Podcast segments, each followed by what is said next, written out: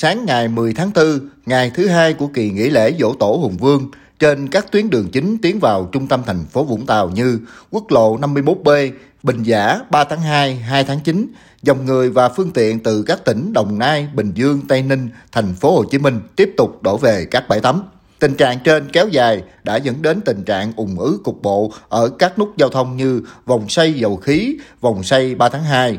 Lực lượng chức năng được điều động đến các nút giao thông để phân luồng điều tiết phương tiện, nên đến gần 12 giờ trưa, việc di chuyển được thông thoáng.